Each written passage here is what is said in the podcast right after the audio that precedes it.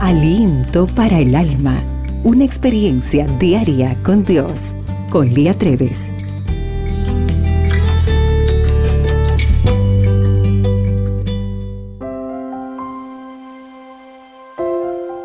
¿Te has sentido rechazada por tus propios familiares?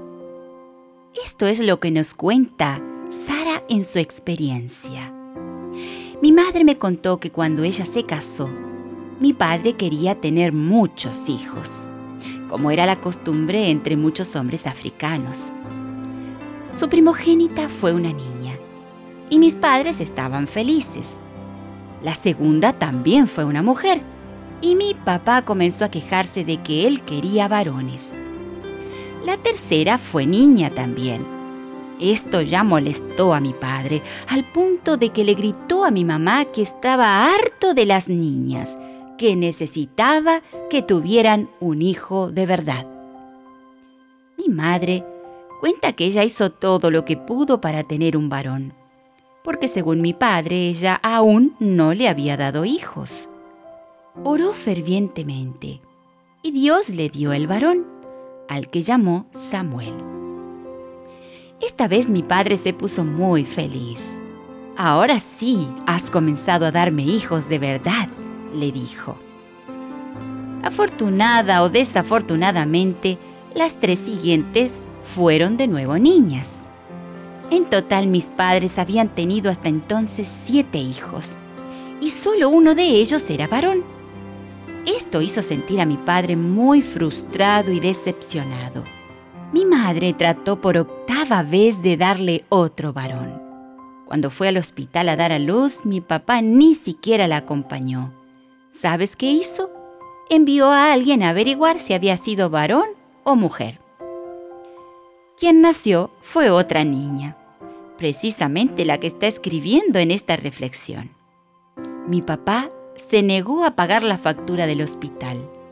Mi madre y yo fuimos retenidas en aquel lugar por el problema del pago, hasta que un tío por parte de mamá pagó la deuda. Apenas mi mamá llegó a la casa, mi papá se casó con otra mujer, que le daría, según él, varones, aquellos a los que siempre había deseado. Pero mi padre murió frustrado y decepcionado, porque su nueva esposa solo le pudo dar cinco niñas y ningún varón. Querida amiga, esta experiencia familiar me ha llevado a la conclusión de que todos los hijos son regalos de Dios Estoy agradecida a Dios porque Él no tiene preferencias de género, raza o nacionalidad. Dios creó al hombre y a la mujer a su propia imagen. Es mi deseo que esto nos ayude a aceptar, a amar y cuidar a todos los hijos de Dios. Porque todos somos herederos del maravilloso regalo de la vida eterna que Él nos ha regalado. Señor, Gracias porque tú me creaste a tu imagen y semejanza y me aceptas tal cual soy.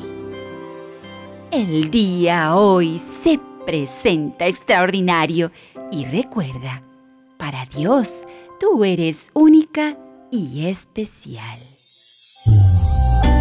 Aliento para el alma, tu experiencia diaria con Dios.